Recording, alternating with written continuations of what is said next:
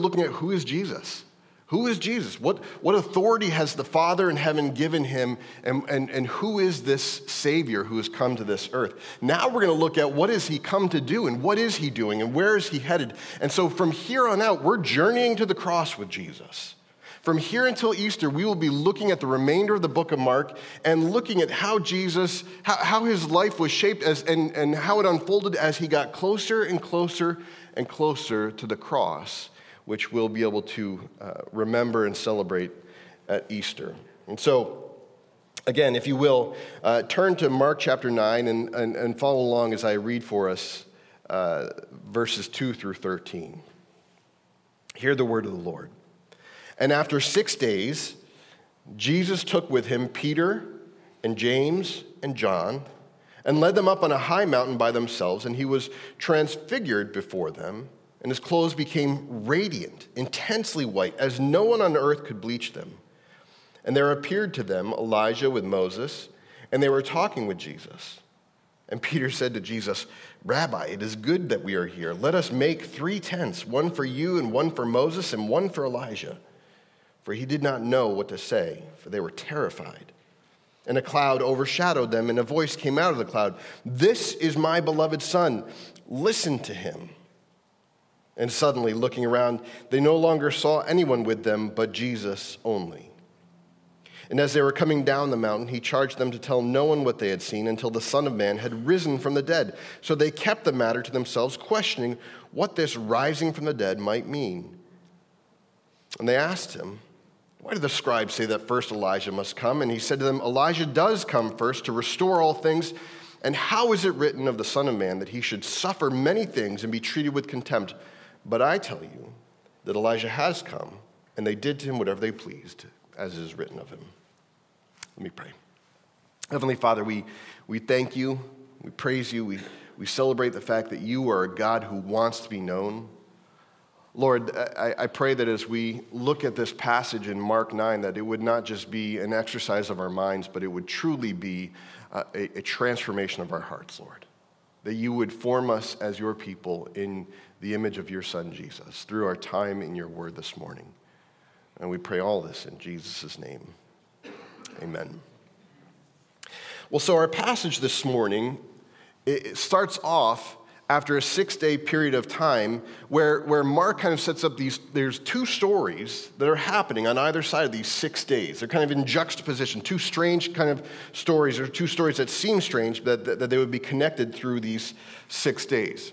In Mark chapter 8, we, we read about the time that, that, that Peter declares, Jesus, you are the Messiah, you are the Christ, you are the Son of God, right?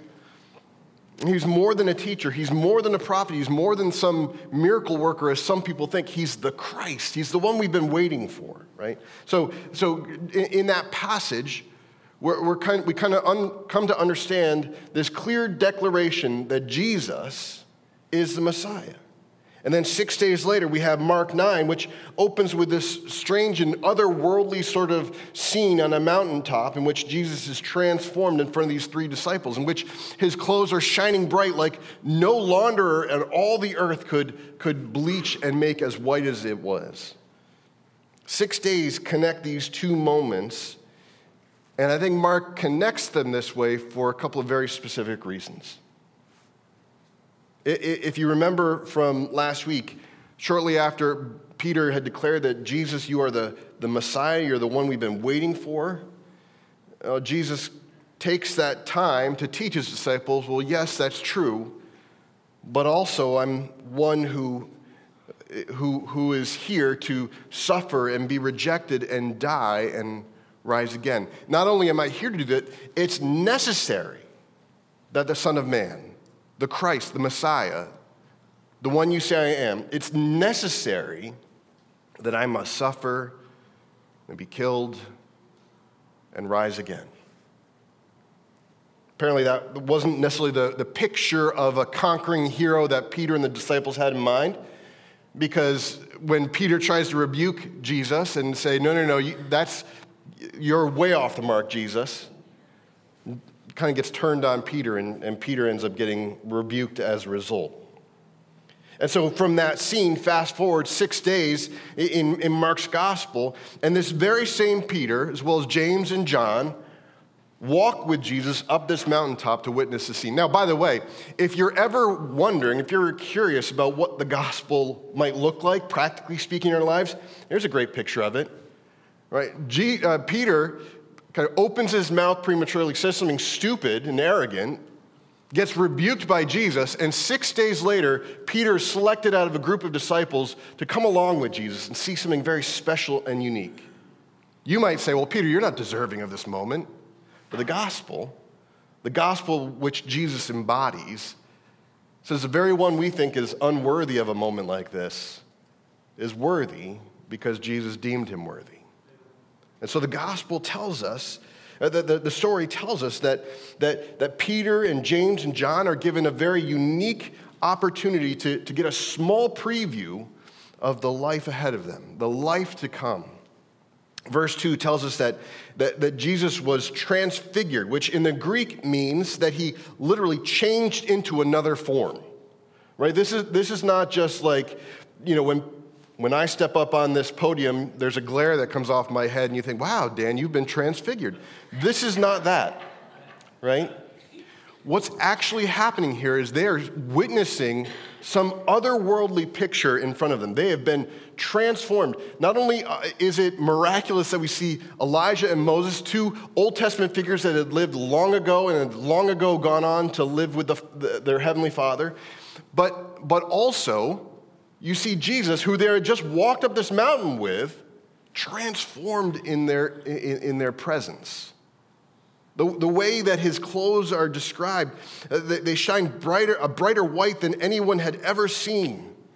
Right? That, that should tell us there, there's something very unique and special and miraculous about this moment. Now, if you want an understanding of what the disciples must have been thinking at this point, I'd encourage you to look no further than Peter, right? Peter, uh, there's no, no pretenses with Peter. Like, Peter is what you see is what you get. He wears his heart on his sleeve. He says the first thing that comes to his mind. He, he, Peter's, I love Peter, right? Peter's terrified, Mark tells us. And, and, and, he, and he's overwhelmed. And, and, and so what does he do?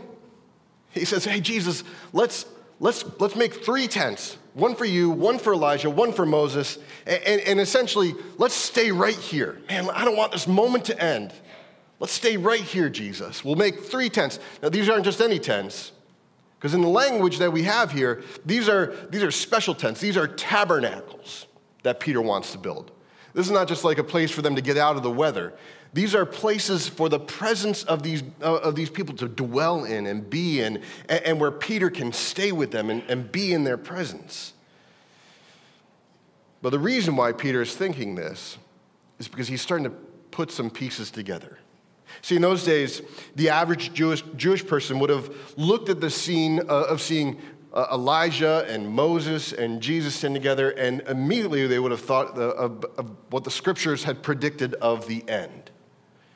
Right? Moses and Elijah were both these eschatological figures. They were figures that were promised to, to show up in the end of days, in, in, in the end times. And, and we see it you know, in, in Deuteronomy 18, before Moses leaves. He promises the people of Israel that, that, that, that the Lord will send one like Moses who will lead his people. One greater than Moses who will lead his people. In, in Malachi 4, we're told, Remember the law of my servant Moses, the statutes and rules that I commanded him at Horeb for all Israel. Behold, I will send you Elijah the prophet before the great and awesome day of the Lord comes, and he will turn the hearts of fathers to their children and the hearts of children to their fathers, lest I come and strike the land with a decree of utter destruction. See, Peter's sitting here saying, Hey, we see Elijah, right? Later on the passage, he'll, he'll ask Jesus about Elijah, and Jesus will say, Hey, you're missing it. Elijah has already come. For Jesus, Elijah was John the Baptist. Elijah was John, John the Baptist came in preparation for the ministry of Jesus, pointing the way to one who would save all people, the Messiah that they've been waiting for. And so for Peter, he's looking at this scene happening here between Elijah and Moses meeting with Jesus, And his mind is going to this place of the time of waiting has been fulfilled. The kingdom of God is here. It's now. Let's build some tabernacles for the presence of these people and let's stay here. Let's be in their presence. Let's forget all those other things you're talking about doing, Jesus. Let's just stay right here. See, Peter wants to set up a place of, of worship. Right? The, the tabernacle in the Old Testament was a place for God's presence to go with his people in the wilderness, a place for the people of God to draw near, to be in God's presence to be with God as they wandered through the wilderness.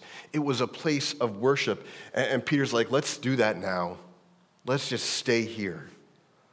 But before anything could be done about Peter's idea, something strange happens, right? This cloud envelops them. This cloud envelops them, and a voice out of the cloud declares, This is my beloved Son. Listen to him. And then we're told, just like that, this terrifying incident is over. And, and Peter and James and John are standing with Jesus only. No more Moses, no more Elijah, Jesus only. So, what, what are we to make of all this? What are we to think about what we're witnessing, what we're hearing described for us through Mark chapter 9? Well, first of all, I think by connecting Jesus' teaching on the suffering Son of Man in chapter 8, the one who it was necessary that he suffer and be rejected and killed and then rise again, by connecting that teaching with six days later, this transfiguration, Mark is showing us that Jesus is the Son of Man, who is also the Son of God, the, the very one who would suffer and die and rise again. Right? For Mark, it, it was important that we see not just this teaching that Jesus was giving his disciples to help them understand that, that the, the very Christ, the Messiah who Jesus was, would suffer and die and uh, suffer and be rejected and die and rise again. He would connect it with this glorious picture of eternity, of this, of this place, this shining bright, glowing place where there is peace and, in heaven with God. He's connecting these two events so that we would understand the one common thread is Jesus. Jesus only. Jesus is the Son of Man and also the Christ, the one who will be with us in glory for all eternity. You, you, again, as we've been journeying through the book of Mark, you may remember that the first half of the book of Mark, Jesus has been revealing who he is. He's been showing his authority, his, his, his the role that he filled in, the, in, in God's plan as he healed the sick, as he cast out demons, as he taught his disciples on the way. But now we see him as the Son of God who uses the authority the Father has given him to suffer and die. And it doesn't make sense to us, does it? It doesn't make sense apart from us knowing. Like we stand on this side of eternity, we're like, yeah, that makes sense. That's what the Bible says. But to, uh, to a mind that is not yet introduced to this story that is the scriptures, it doesn't make sense that the hero must suffer and die for glory to be achieved, for eternity, for maturity, for wholeness, for the peace that we all long for to be accomplished. And so, Mark makes it clear to us in connecting these two stories that Jesus is the Son of God, the Son of Man, the one that God has chosen to be the Savior, the, the Messiah. And not only that he might suffer and die, but that also we might share with him in the glory that is ours to be one day, as Peter, James, and John witnessed in seeing Elijah and Moses and Jesus together. Well, secondly, I, think what we should make of this is that, like Peter, Mark is showing us our need to rightly understand why Jesus wants his disciples to share this moment with him. Right? There, there's a reason why Jesus said, You, Peter, James, John, come with me. We're going to go to the top of this mountain together. There's a reason why in our text, Mark clarifies, uh, even in verse 2, that, that Jesus pulled these three disciples out of the larger group and said, Come on, let me lead you up to this mountain to a higher place. There's a reason why Jesus chose to be transfigured in front of these three disciples for their benefit, but also for our benefit. Because after the Son of Man is risen from the dead, these three disciples can testify to what they witnessed on that high mountain. They could tell us about the glory that they saw in eternity with Jesus and Elijah and Moses standing together on top of that high mountain. See, Jesus is transfigured for our benefit. But why? What, what, what was Jesus doing? I, I think, I believe, that Jesus was preparing his disciples for the reality of what life is like. In, in a sense, he's saying, hey, this glory is to be yours one day, but not before you walk through the pain and the difficulty and the reality that is the suffering in this present world. So I think Jesus wanted to give his disciples encouragement about what comes before the glory that he was showing them that awaits on the other side. Church, it's true that we are saved by grace through faith. It is true that we are not, we, we will not one day be saved, but we are saved today. We are, we are God's children today through faith in Jesus Christ. But we will not arrive at the glory and the maturity and the wholeness that's promised to us except by walking the path of suffering in this present world by faith. And what Jesus' is transfer, transfiguration shows us, the hope that it offers us, is that the suffering in this present world is not the end. That there is more to this life than meets the eye. In fact, our suffering in this present world shares a very close relationship with Jesus' glory. He's not just saying, hey, one day you're going to be in glory with Jesus. One day you're going to be like Elijah and Moses hanging out with this glorified Savior for all eternity. He's saying that there's a connection between that glory one day and our present sufferings. And if we want to share with Jesus in his glory, then the path we follow in this present life is marked by suffering. Hopefully, you remember that at the end of chapter 8, Jesus made it clear that, that he says it's necessary for the Son of Man to suffer and be rejected and killed and rise again. I mean, the, the reality of what the scriptures teach us if the wages of sin is death, so his death would pay that price for us. That was his sacrifice. His substitution for our debt was paid when he suffered and died that we might share with him in the new life that he offers us. But Jesus also made it clear in chapter 8 that if we were to share in the life of Jesus, we will also share in that suffering.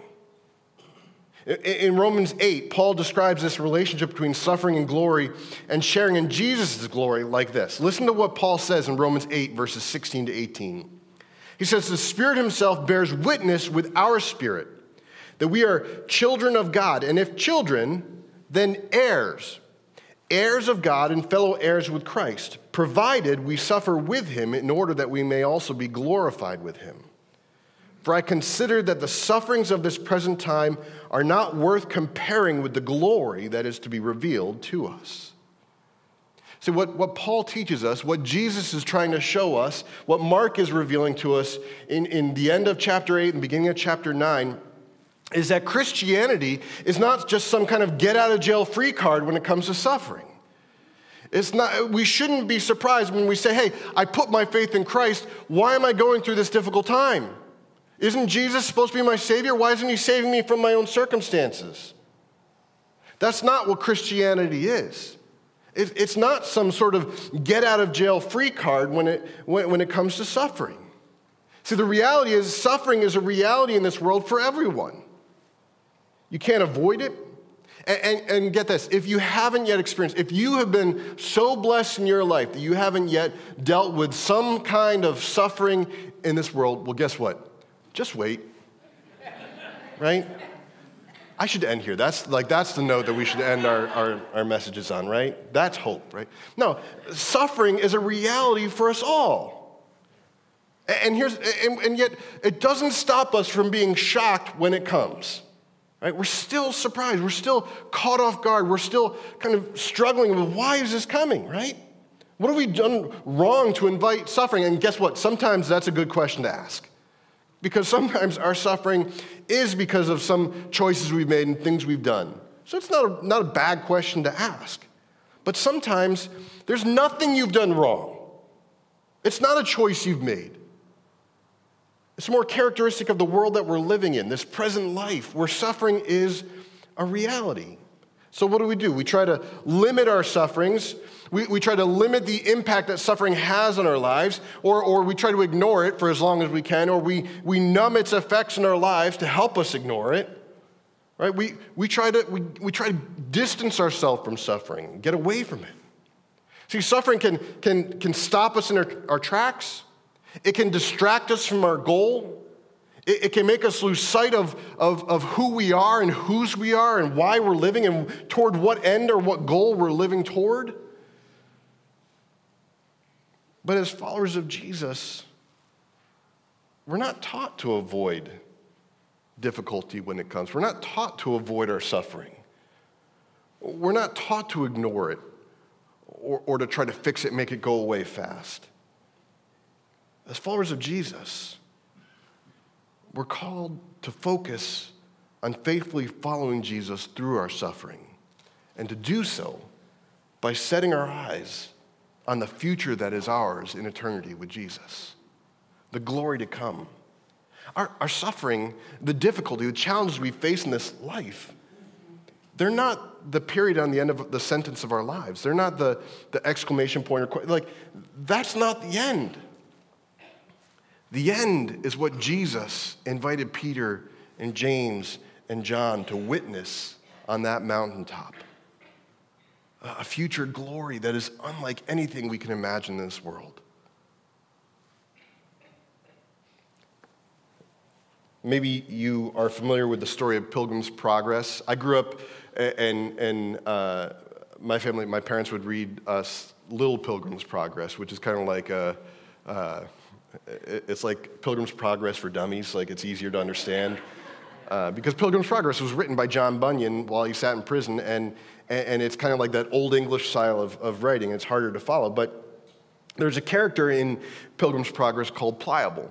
And Pliable was someone who journeyed along with Christian on this, on this story. The, the story, by the way, um, if you haven't heard of it, is kind of this allegorical story of, of living in this life and living toward the celestial city, living toward the glory that is ours in Christ Jesus one day, and journeying away from the city of destruction journeying away from sin and death and destruction and to the city of the celestial city. And, and Christian, one time, is invited to go on this journey by this man called Evangelist who invites him to journey to this celestial city and he, he kind of shows him the way. And uh, along the way, there's one of, these, one of these other people from the city of destruction that decide, hey, I want to go with Christian. And he, you know, he's like, that sounds awesome. He's, he's in it for all the blessings and the benefits of, of what's ahead. It's like, this is going to be great. We're, I can't wait. But then something happens. Christian and Pliable find that the journey to the celestial city isn't so easy. It's not an easily marked out path that, that's smooth in all places and without its challenges. And, and as soon as they face their first kind of difficult spot, as soon as they face their first challenge, Pliable is kind of left to decide is this, is this a journey I really want to stay on, right? They, they, the, the two of them are journeying along and they, they fall into this thing called the slough of despond. I mean, if you picture this, this muck and mire, this quicksand place, this place, it's just, it's gross and disgusting. And you know what? It's hard for them to climb out of this spot that they have themselves in. They have to really struggle to get out. Listen to how Pliable handles the pain and the suffering of getting stuck in this slough of despond. He says, At that, Pliable began to be offended and angrily said to his fellow, Is this the happiness you told me of all this while? If we have such ill speed at our first setting out, What may we expect twixt this and our journey's end? You hear that little old English twixt? Between here and our journey's end. And if I get out again with my life, you shall possess the brave country alone. Is this what you promised me? In other words, he's saying, Hey, Christian, you didn't tell me it was going to be hard. You didn't tell me there was going to be challenges and difficulty and suffering in this present life. But then Pliable, uh, we're told this about Pliable. And with that, he gave a desperate struggle or two and got out of the mire on that side of the slough, which was next to his own house. And so away he went. And Christian saw him no more. See, I, I think we have to wrestle with this idea of, of suffering and pain and challenges that we face in this life. The nastiness and, and difficulty of our journey threatens to invite us to turn back, to give up, to abandon our first love in Jesus Christ.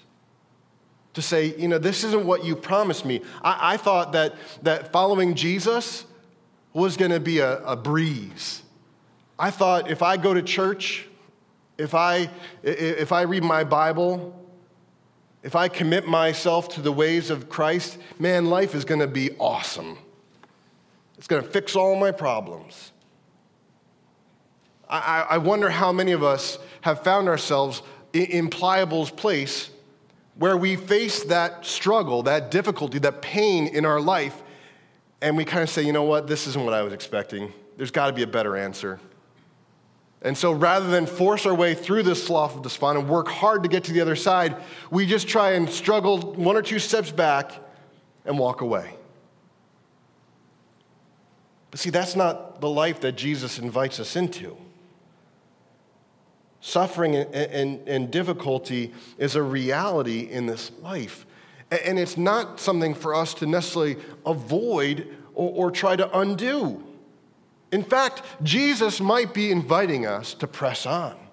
And in pressing on, see that He's actually wanting to strengthen our faith, to build our character, to prepare us more for that glory that is ahead for us that He's promised us.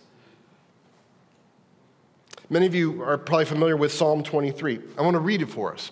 And as I read the 23rd Psalm, I want you to pay attention to this relationship with Jesus, our shepherd, and the, the difficulties we might face. The Lord is my shepherd, I shall not want. He makes me lie down in green pastures, He leads me beside still waters. He restores my soul. He leads me in paths of righteousness for His name's sake. Even though I walk through the valley of the shadow of death, I fear no evil, for you are with me. Your rod and your staff, they comfort me. You prepare a table before me in the presence of my enemies. You anoint my head with oil. My cup overflows. Surely goodness and mercy shall follow me all the days of my life, and I shall dwell in the house of the Lord forever. You hear that? We hear that promise, right? To dwell in the house of the Lord forever, green pastures, quiet waters, anointing with oil, cup overflowing goodness and mercy shall follow me. We hear that promise. And oftentimes, as Christians, we think if that doesn't describe my life right now, I'm doing something wrong, or I've just got to avoid whatever thing is in my life that's keeping me from seeing my life like this, right? But that's not necessarily always true. Because this psalm also teaches us that the Lord leads us not around, not over, not under, doesn't avoid it, but through the valley of the shadow of death.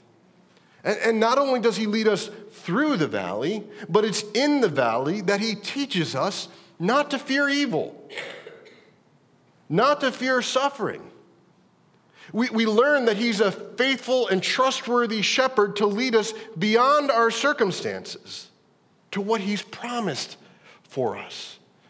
Now, I can't tell you when that promise will come for myself or for you, but I can tell you that it's as we walk through the valley of the shadow of death that we witness and learn that Jesus is a trustworthy shepherd. Church, you're missing a key ingredient in the shaping of your faith. if you're trying to ignore the pain and the suffering in your life. If you're trying to numb that, that, that pain and difficulty and suffering in your life, if you're trying to ignore it or, or just kind of pray it away, then you might be missing a key ingredient that God is inviting you to embrace in the shaping of your faith and your spiritual walk with Him. See, our suffering in this present life is not meaningless. I'll share a quick story uh, from my own family's journey with my sister from these past seven years. Early on in that journey, my brother in law and sister heard a sermon preached on Daniel 3. Shortly after that, they heard a song by MercyMe called Even If. And then shortly after that, they, they were early on in this diagnosis, they were going for a hike on the top of the mountain, and God just spoke to them in a unique way where they had made a determination that even if God did not heal my sister of this brain tumor, they would not give up. They, were, they would not stop trusting in Jesus and in what he promised them. And not only did they make that determination themselves, but they invited our family into that place. Daniel 3 is a passage where uh, Daniel's friends are kind of, they're, they're, they're being threatened with being burned in Nebuchadnezzar's fiery furnace if they don't bow down and worship him. And they say to him, Even if our God does not save us, we will not bow down to you and worship you, Nebuchadnezzar. Their faith was secure in the God of Israel. And so, for us as a family, we never imagined that we would be in a place where we would hear that my sister's life would end because there's no cure for this brain cancer. But even if God doesn't heal her, which we prayed for until the very end, even if God doesn't heal her, we will not abandon our faith in Him. Now, I could, I could stand up here and preach all about that and tell you, yeah, let's all do that, let's all do that. But I'll say this I don't know that I truly learned to believe that until I was walking in this chapter in our family's life and learned what it actually means to say, I'm not going to abandon my faith. Even in those moments where I wanted to so bad, I was willing to do anything to have more time with my sister. But to be but to be in such a determined place to, to cling to our faith in the midst of the valley of the shadow of death. Church, we need to learn to look at the, the suffering in our life and realize God has a purpose for it. It is not meaningless. It is the space in which we can learn to trust Him to shepherd us and lead us through the valley.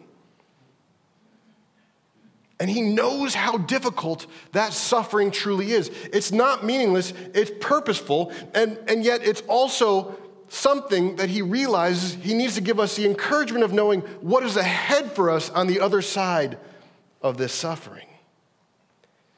And so Jesus wanted his disciples to witness his transfiguration so that they might be encouraged, so that when after Jesus had died and risen again, that they might be encouraged to realize that their own suffering is not without meaning, but has great purpose. And that the glory that, w- that they witnessed on that mountaintop was, there, was the glory that was promised to them as they persevered through their tra- the challenges and the suffering that they faced in this life. So Jesus, Jesus wanted to give them a taste, a taste of eternity, to whet their appetite, a little preview, a taste test of what was to come. Growing up, I, I, used to love to go to my grandma's house for dinner, and she, she would make this incredible roast with, with roasted onions and mashed potatoes.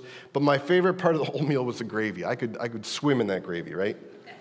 Now, I couldn't tell you how she made it, but I could tell you how she finished it because she would take that gravy and simmer it on the stove and slowly whisk in salt and pepper until it had kind of come to that taste that was just right. And this, this will probably come as no surprise to you, but I prided myself in being her number one taste tester when it came to the gravy, right? Like, I, am off playing, but as soon as I knew the gravy was simmering, I was right next to her. I was, I was at her hip in the kitchen next to her, waiting for her to, to hand me the spoon to taste it. And, and, but here's my point those preview tastes of the gravy not only made me more hungry for the meal, but they kept me focused on the future and gave me reason to push through my hunger, waiting for it to finish, right? Like when I tasted that gravy, I, I knew, oh, this is gonna be good. That was delicious. This, what's to come is gonna be even better, right? See, in the same way, Jesus' transfiguration in front of Peter and James and John was meant to be that, that, that preview taste of eternity to kind of whet their appetite and keep their focus on that whole meal that was coming, the glory that was promised to them that was to come, to help them endure and persevere through their challenges and sufferings, that, that the, the suffering of this present life, as Paul puts it in Romans 8. Right? Peter's reaction wasn't that strange, actually. He had tasted what Jesus was showing him. He was like, this is good. Let's set up three tabernacles. Let's, let's stay here. This, I don't want to leave here. But Jesus is like, no, that's, this is just a preview, Peter. This is just, this is just meant to, to give you that, to develop that hunger in you for eternity. See, church, God, God has promised us glory. And this glory is not of our own making right? This is, this is not a, the perfect life that we can build for ourselves. This is, this is not a, a, a, life free from pain that we can be responsible for achieving or accomplishing. This is a, a free gift that's showered upon us because Jesus, who is the Christ, who was the Son of Man who realized it was necessary that he suffer and be rejected and killed and, and rise again it, it was, it's a free gift that we're given because of what he has done on our behalf. We get a sense of this longing for the glory that God offers us in different ways. But let me encourage you that as we think about these, this longing, as we think about what has been promised to us, that we would actually think about how do we develop that longing? How do I taste eternity and, and hunger for it more? Long for it more. Let it, let it be the thing that sets the course of my life. See, when we, we, we get a sense of this longing when we hear that God will say of us, Well done and good, good and faithful servant, isn't there something in you that stirs when we read that passage and we hear, Well done, good and faithful servant? And You, in the, even in the back of your mind, don't you say, Man, I want to hear that. I want someone to say that to me. I want someone to, to look at me in the eye and say, Well done, good and faithful servant. Well, guess what? That's your longing for eternity. That's your longing for the glory that Jesus promises us. That's right and good.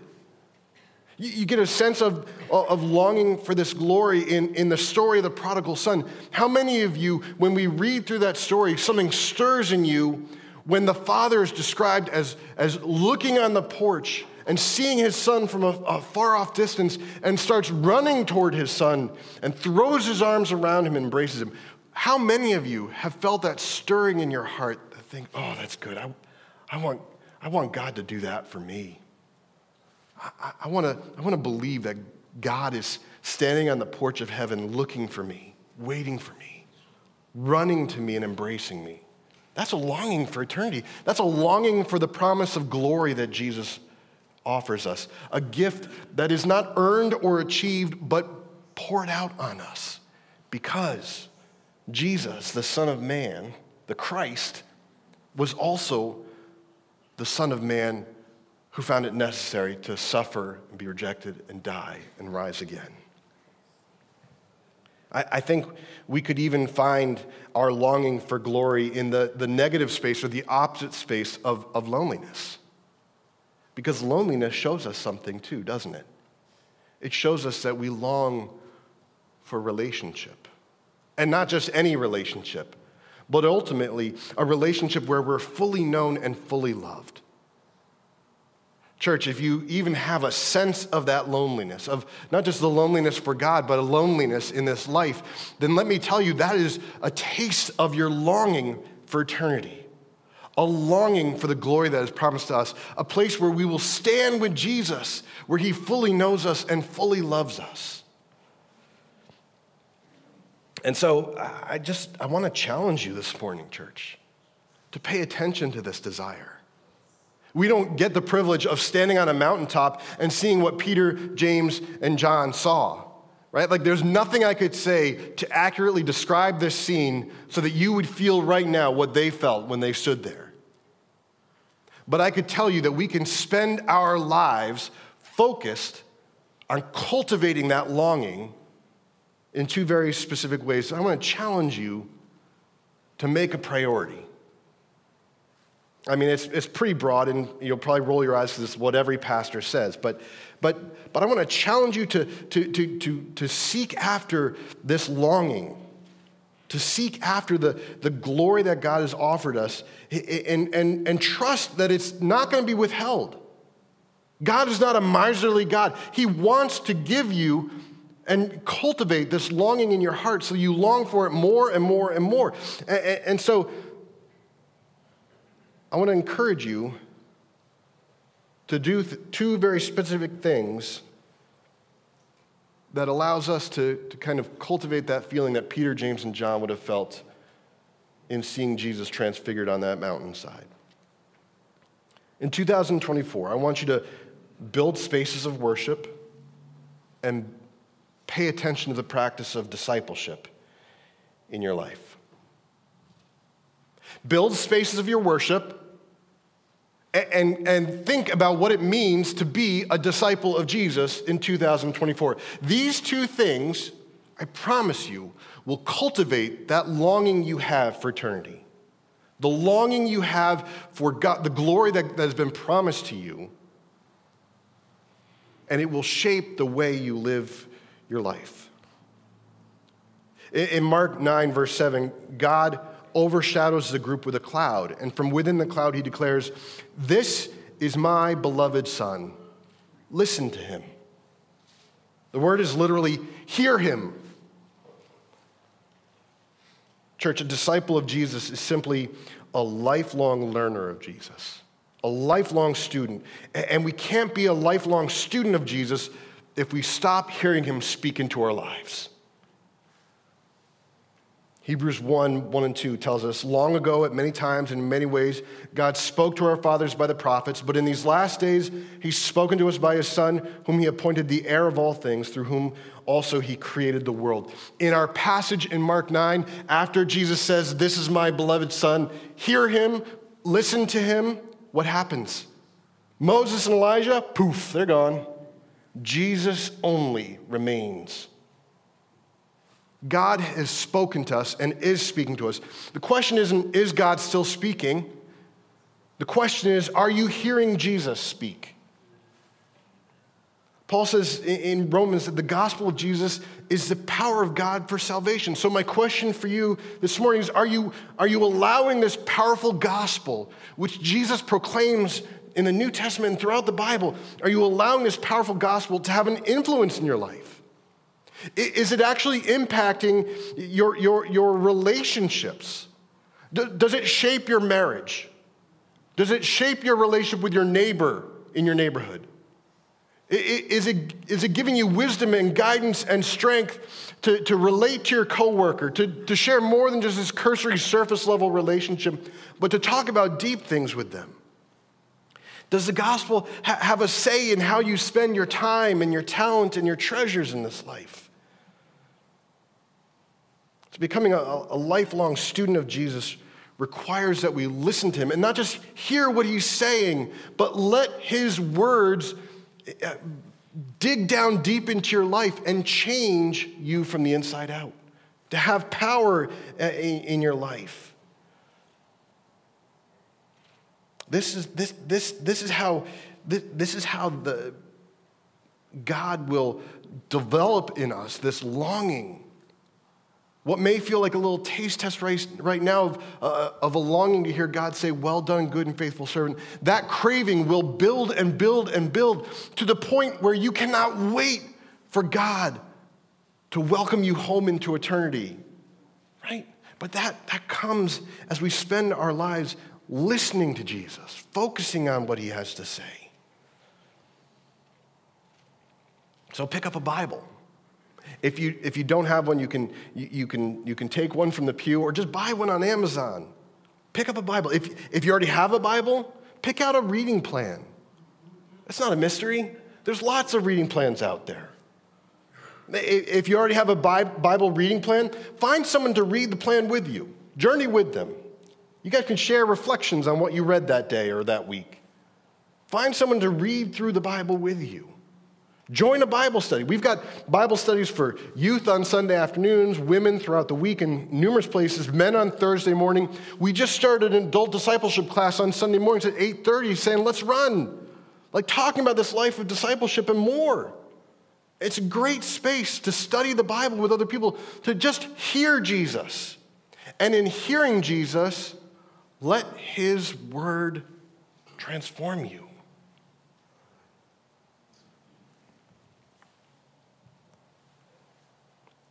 So we got to hear him, church. That's the first thing. The second thing, we got to we got to learn what it means to worship him. And, and, to recognize that we are a being created to worship. We're all worshiping something. You may, you may think, oh, it's not me. I don't, I'm not really a worshiper. Uh, you know, I, I, don't, I don't have the best singing voice or, or whatever. Everyone worships something. You are a soul. You're not just a physical body. You have a, you have a heart and a mind, a will, and you crave, desire things. The funny thing is, we all worship something, but we also don't all know what we're worshiping. But the reality is, whatever we worship, that's shaping us, that's forming us. And so, I, I want to encourage us to worship God, worship Jesus, build practices of worship into your daily life. It will help you learn to be a worshiper of the God who created you. You may remember from our, our passage that, that, that, Peter wanted to set up three tabernacles, right? He says, let's set up three tents one for you, Jesus, one for Elijah, one for Moses. Uh, his idea may have been wrong, right? But his desire wasn't off the mark, his desire was dead on. See, a, a, tabernacle, as, as I mentioned, is a place of worship for the people of God to meet with God and to be in his presence. It was a place to develop a desire for God and to hear more of what his, what his promises and plans are for his life, and to remember that he is a God who has not abandoned us, but will lead us through the valley of the shadow of darkness. Right? At Christmas time, we, we love the idea of being in the presence of God. We love worshiping Emmanuel, which means God with us. This idea that God actually came to earth to be with us, we love that idea. But do we actually seek out these spaces to be with the God who came to this earth to be with us? Do we, do we participate in our faith community? I know I'm speaking to a room full of people who are here this morning, right? But dare I say, we come here weekly? That we make it a part of our regular routine, that, that we want to be here not just once a, a, week or once a, a, month, but every Sunday morning, gather with the people of God. You know what? My heart is encouraged when we're together, not because I'm the pastor, but because I'm a part of the body of Christ and I need to worship with other followers of Christ. It's a place where our hearts are formed to be like His. So do we, do we participate in our faith community regularly? Do we, do we set up a, a, special place in our homes to meet with God apart from distraction? I'm not talking about a shrine here. I'm talking about do you have a place that you look to that's away from the TV, away from your phone, away from the people uh, that you might share a space with, where you can just sit with God and enjoy a place of solitude with Him and recognize this is a place you've carved out to be with Him? In, in seminary, we lived in a one bedroom apartment, and, but the one cool thing about this apartment was it had a walk in closet. I mean, I, I made my own little prayer closet in that walk in closet, and it was awesome, right? I, I, I, shut the door to my bedroom, I shut the door to the closet. I, I felt like, man, I, I've gotten away from some things. I'm with God.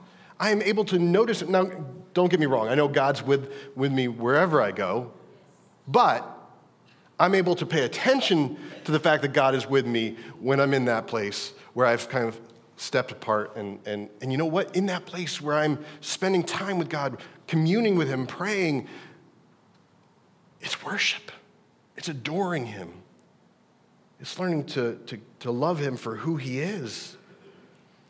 So, do we set that place apart? Do we set apart time to be with Him? Not just 15 minutes in the morning before our day gets going, but what, is it, what does it look like for us to devote time to Him? Devote time and attention. Church, what is it you worship? Because what you worship and long for is shaping you right now. Do you long for eternity? Do you long for the, the glory and the eternity that is promised to you through Jesus Christ? Or do you find yourself unknowingly even worshiping the things of this world? See, Jesus invites us, along with Peter and James and John, to look upon his transfiguration and find hope. Hope in the glory that's promised us beyond the, the, the difficulties that make up this world. And this is the thing about our future our future is secure in Jesus Christ, the man who suffered and bled and died and rose again that we might rise to glory with him. Let me close with this last thought from 2 Corinthians chapter 4. Paul writes, For God, who said, Let light shine out of darkness, has shown in our hearts to give the light of the knowledge of the glory of God in the face of Jesus Christ. But we have this treasure in jars of clay to show that the surpassing power belongs to God and not to us. We are afflicted in every way but not crushed, perplexed, but not driven to despair, persecuted, but not forsaken, struck down, but not destroyed, always carrying in the body the death of Jesus, so that the life of Jesus may also be manifested in our bodies. Church, look at the transformation and remember the glory that is beyond this present life. No matter how deep the suffering is, it will not last and it will not crush us. It will not drive us to despair. It will not make us forsake or, or, or, or and it will not destroy us. Why? Because he who calls you to this life, he who, who calls you to the life of faithfulness, walking with him in this life and into eternity and into glory, he who calls you to this life is faithful to bring you to his eternal purposes.